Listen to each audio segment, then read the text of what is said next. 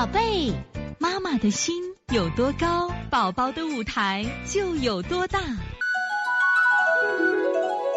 现在是王老师在线坐诊时间。蛋蛋妈的问题，王老师您好，蛋蛋最近晚上睡觉总是精神头大，不停的给我说话聊天，我一个来小时才能睡着，孩子不想睡觉啊。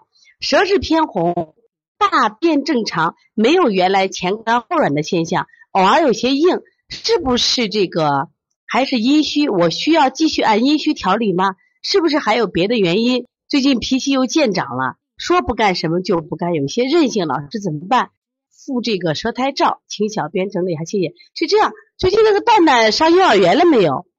呃，这两天呢，我发现有个啥情况啊？这个我们这个呃家孩子不是一开学了，我发现好多小孩又不开心了，因为好久不去幼儿园了嘛，毕竟去幼儿园没有在家里自由了，所以说孩子就有点情绪了啊。所以在这样的情况下，最近啊可以这样调，呃，把思路调一下，疏肝健脾。疏肝健脾呢，就清肺平肝，把这个两个放到前头啊，然后补脾揉板门。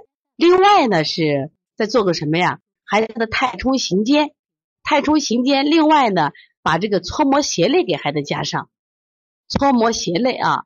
如果这个脾气特别大的话，我建议你可以给他买点生麦芽，生麦芽和薄荷，生麦芽三钱加薄荷十克，给他熬点水喝，调调肝胆之气。另外呢，头部啊，在头区两侧的胆区给搓一下。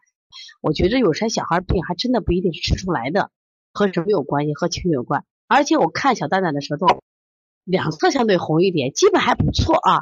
蛋蛋妈最近推拿做的还很好，所以从现在开始学习小儿推拿，从现在开始学习正确的育儿理念，一点都不晚。